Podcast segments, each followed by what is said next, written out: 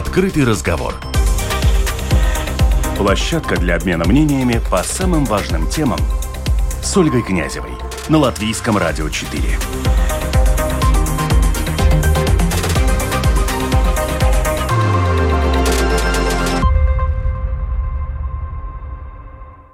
Латвийс радио 4. Это ваше пространство и ваше время. На календаре 23 января в Латвии 13 часов. Вашему вниманию информационная программа сегодня в 13 на Латвийском радио 4 в студии Екатерина Борзая. Здравствуйте.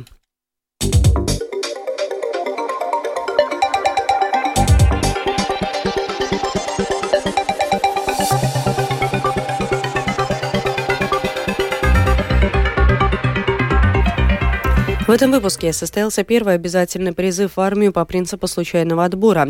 В травматологии образовываются очереди. Сейм обсудит возможности оплачиваемой работы родителей во время декрета. Теперь подробнее об этих и других событиях.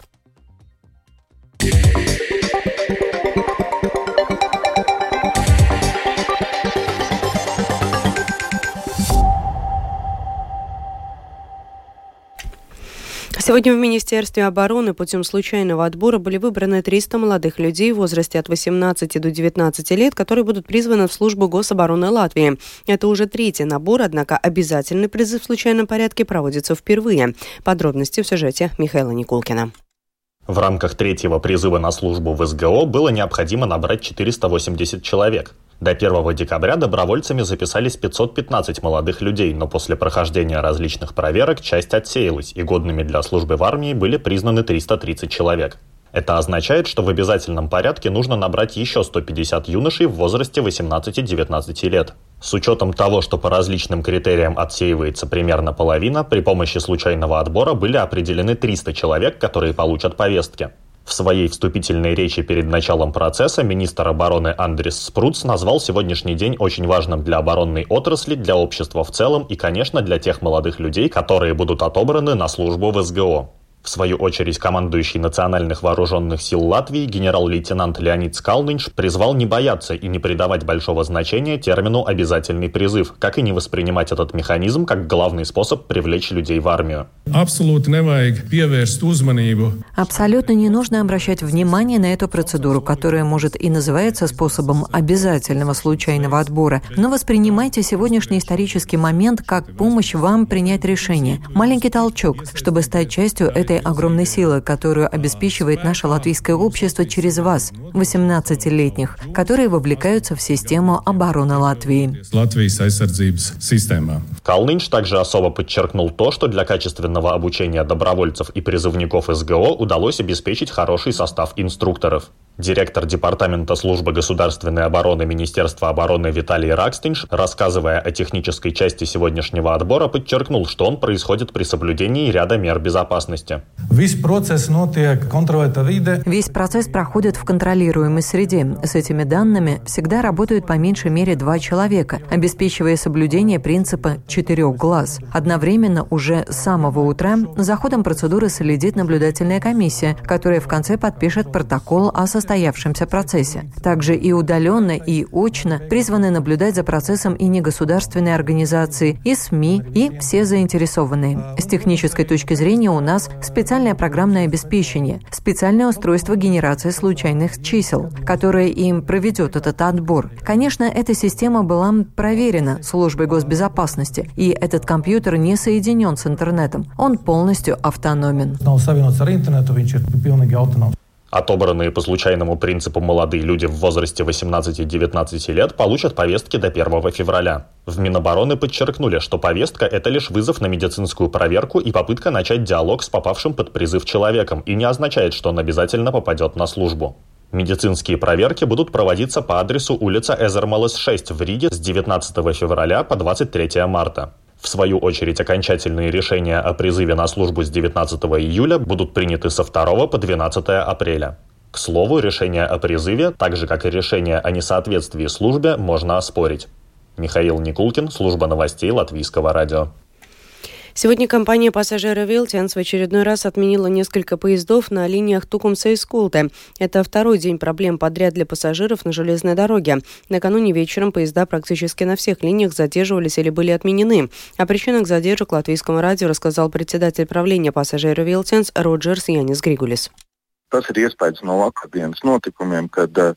Возможно, это связано со вчерашними погодными условиями, когда очень многие поезда «Шкода Вагонка» пострадали от так называемого ледяного дождя и сильного ветра. В результате обледенели как блоки электропоездов, так и контактная сеть железной дороги. В больнице травматологии и ортопедии много пациентов с переломами и травмами. Самые частые травмы из-за падений в такую погоду на скользких тротуарах, переломы рук и ног. Ассистент врача Дарья Оружина рассказала, что больница переполнена пациентами и время ожидания в травматологии до 10 часов. На нашем сайте уже размещена информация, что время ожидания может доходить до 10 часов. Но это редко случается. Сейчас больница, можно сказать, переполнена. Люди каждый день ожидают операций. И дополнительно к тому 70-80 человек ежедневно проходят через травмпункт. Обычно ломают руки и ноги, запястья, стопы, суставы, чаще всего после падения на льду. В этом году выросла минимальная зарплата, увеличились и многие государственные пособия, что в целом означает увеличение нагрузки на социальный бюджет. Но при этом ежегодно в социальном бюджете Латвии остается профицит, рассказал программе «Домская площадь» министр благосостояния Улдис Аугулис. Ну, социальный бюджет работает хорошо с э, остатками, которые планируются и 2025 год, и 2026 год. Больше 300 миллионов каждый год. Те выплаты, которые насчет доплаты по рабочему стажу, эти растраты выплачиваются из э, государственного бюджета, не из социального бюджета. И некоторые пособия тоже выплачиваются из государственного бюджета, не из социального. Сейм Латвии обсудит возможности оплачиваемой работы родителей во время отпуска по уходу за ребенком. Целью родительского пособия является частичное покрытие убытков семьи при появлении ребенка. В настоящее время молодые родители могут получать только 50% пособия, продолжая работать в отпуске по уходу за ребенком. Руководитель организации «Мама Мунтейте» Минга Акментинес Милзиня говорит, что большинство родителей даже после рождения ребенка ищут дополнительные возможности заработка и часто скрывают свои доходы tā. Это необходимость увеличить доходы семьи. Особенно это актуально в нынешних экономических условиях. С одной стороны, пособие по уходу за ребенком заменяет утрату заработной платы. Но еще один человек в семье означает рост расходов. И мы видим, что родители, чтобы не сокращать получаемые пособия, либо вообще не работают, и семья теряет возможность подзаработать, либо деньги выплачиваются или супругу, или другому члену семьи, что в свою очередь очередь означает, что мать теряет социальный подоходный налог, что очень важно. Латвийская ассоциация торговцев продуктами питания считает, что предложение депутатов коалиции указывать флаги на продуктах питания в магазинах увеличит финансовую административную нагрузку для торговцев, что в свою очередь приведет к росту цен. Введение такого требования означает, что магазинам придется покупать оборудование для цветной печати и следить за тем, чтобы на каждом продукте был правильный флаг.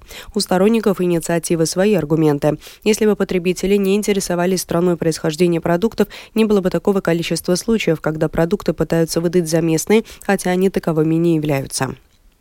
С апреля изменится правило расчета за произведенную солнечную энергию с домохозяйствами. Произойдет переход от нето-учета к системе нето-расчетов. Цель изменений – стимулировать потребление энергии при ее производстве, чтобы не накапливать ее. Представитель Министерства климата и энергетики, директор департамента энергетического рынка Гуннерс Валдманис объясняет причины изменения. Отказ от исторической системы учета киловатт-часов, а также введение достаточно длительного переходного периода для участников рынка к более экономически обоснованной системе, где инвестор сам берет на себя больше ответственности за свои инвестиции и реагирует соответствующим образом на колебания рынка, поскольку, во-первых, это наиболее экономически разумный способ эксплуатации таких объектов, а во-вторых, чтобы не продвигать энергию на рынок, когда она не пользуется спросом, и может создать как рыночные искажения, так и технологические проблемы. Те домохозяйства, что успеют установить солнечные панели до конца апреля, смогут до 2029 года пользоваться системой учета по киловатт-часам, сколько произвели и отдали в сеть, столько и забрали. Для установивших панели после апреля учет сразу будет производиться в евро. Произвели по летним ценам на 10 евро, значит осенью забрали по 10 евро, но по актуальным ценам. И многие сейчас торопятся установить солнечные панели, говорит представитель объединения Саулас Энергия Латвии Янис Бехерс. Сейчас достаточно большой ажиотаж вокруг того, что эта система будет изменена. Я думаю, что каждый, кто имел планы, рассматривал идею установки солнечных батарей, знает этот срок. Раньше это был конец 2023 года. Сейчас конец апреля текущего года. К этому времени нужно будет установить солнечные панели, и тогда вы еще сможете участвовать в системе чистого учета по киловатт-часам. Потому такая повышенная активность. После этого последует спад. И после в естественном темпе будут развиваться новые объекты, строятся новые дома, и установка солнечных батарей все равно окупится. В Аукшдоговском крае завершили проекты по очистке территории загрязненных мазутом, вишках и колкунах. В поселке Колкуны привели в порядок бетонный резервуар, построенный в советское время для местной котельной, где убрали остатки мазута, объясняет технический директор Аукшдоговского края Валерий Элякса.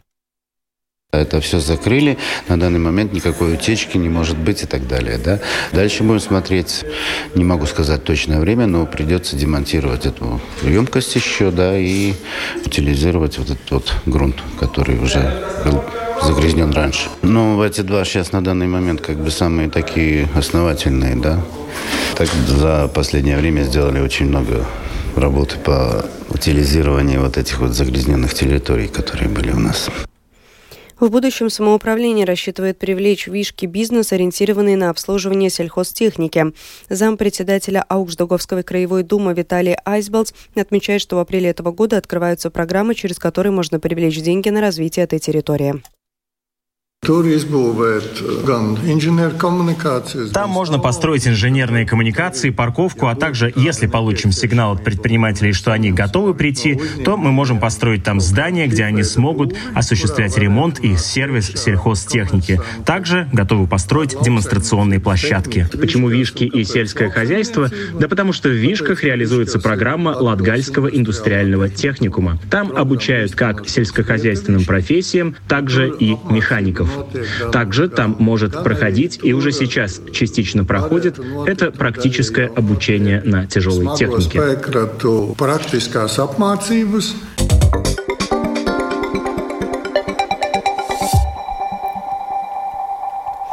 Европейская комиссия на этой неделе представит предложение, которое будет включать инициативы по укреплению экономической безопасности Европейского Союза. По данным агентства Bloomberg, получившего проект плана, цель защитить экономику Евросоюза и единого рынка от вредного внешнего влияния. В то же время комиссия хочет гарантировать, чтобы блок остался наиболее привлекательным местом для бизнеса и инвестиций, отмечает исполнительный вице-президент Европейской комиссии Валдис Домбровскис. Европейскому Союзу нужна комплексная и единая стратегия для поддержания и наращивания силы своей экономики, сила, которая нужна ему как глобальному игроку. Мы хотим сохранить и продвигать преимущества торговой системы, основанной на правилах. Я считаю, что необходимо найти правильный баланс между экономической безопасностью и экономической открытостью, который до сих пор формировал процветание Евросоюза. Поэтому стратегия должна должна быть основана на риске, точна и пропорциональна нашим действиям. Предложение Еврокомиссии по укреплению экономической безопасности Европейского Союза будет включать в том числе и усиление регулирования прямых иностранных инвестиций. ЕС не хочет, чтобы конкуренты получили контроль над стратегическими отраслями промышленности. В последние годы Китай делает все более масштабные инвестиции в Европе. Можно перечислить множество сфер – рынок недвижимости, проекты ветряной, солнечной и атомной энергетики, аэропорты, а также порты, рассказал представитель порта Антверпен Люк Арно. If you look on the total volumes handled in this port of Antwerp-Bruges, uh, which is about 290 million tons. Если посмотреть на общий объем переваленных в порту грузов, который составляет 290 миллионов тонн, то на долю Китая приходится примерно 6,5%. Так, через порт проходит около 20 миллионов тонн грузов, которые идут из Китая или предназначены для китайского рынка. Если рассматривать только контейнеры, то первым торговым партнером является Китай. Никто на самом деле не любит зависеть от одного поставщика поставщика или клиента. Я бы не сказала, что со стороны Евросоюза или политиков существует давление по уменьшению бизнеса с Китаем. Но я думаю, есть разумная просьба подумать о том, как снизить зависимость.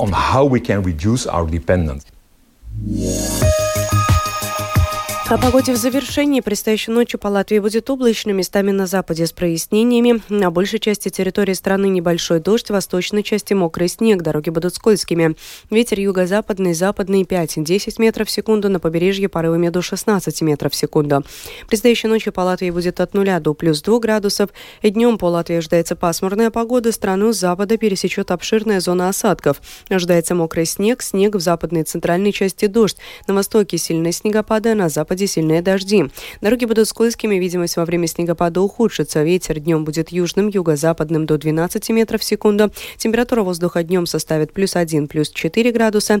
В Риге будет пасмурно в первую половину ночи дождь, начиная с полудня снег, мокрый снег, который перейдет в дождь. Дороги тротуары будут скользкими, ветер южный, юго-западный до 10 метров в секунду, порывами до 14. Температура воздуха в течение суток в столице составит плюс 1, плюс 3 градуса. Медицинский тип погоды третий неблагоприятный.